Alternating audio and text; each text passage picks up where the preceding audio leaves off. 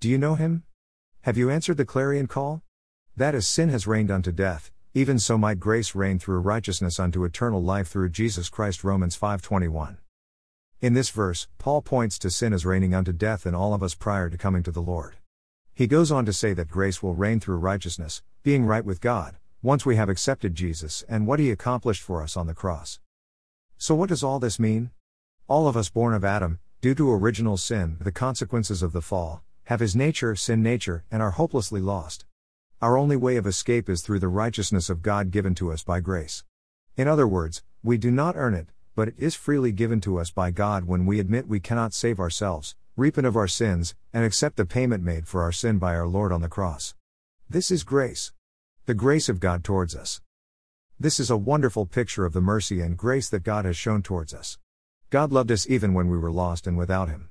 Our acceptance of what Jesus did for us on the cross, our being born again, moves us from death to life. The Gospel of John says in the first chapter, But as many as received him, Christ, to them gave he power to become the sons of God. Romans 8 16, 17 says, The Spirit itself, Himself, bears witness with our spirit, that we are children of God. Joint heirs with Christ. So we see that we were born lost and death was reigning in our lives due to the fallen nature. We were doomed to an eternity without the Lord in this fallen condition, but incredibly, God sent a Savior to rescue us. He not only rescues us, but we become children of God, joint heirs with Christ. We will have a glorified body, no more infirmities, for 1 John 3 2 says, When he appears, we shall be like him. This is absolutely amazing.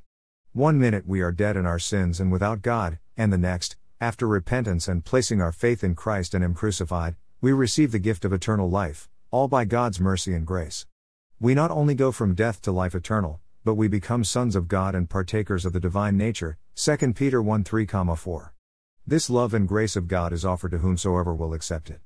John 3:16 emphatically states for God so loved the world that he gave his only begotten son that whosoever believes in him should not perish but have eternal life. The Lord is calling out through his mercy and grace displayed for all to see so that all those that hear and answer the clarion call might experience his wonderful, marvelous, and quite amazing grace. Do you know him? If not, call on him today. He is waiting with open arms to receive whomsoever will come to him in repentance and faith.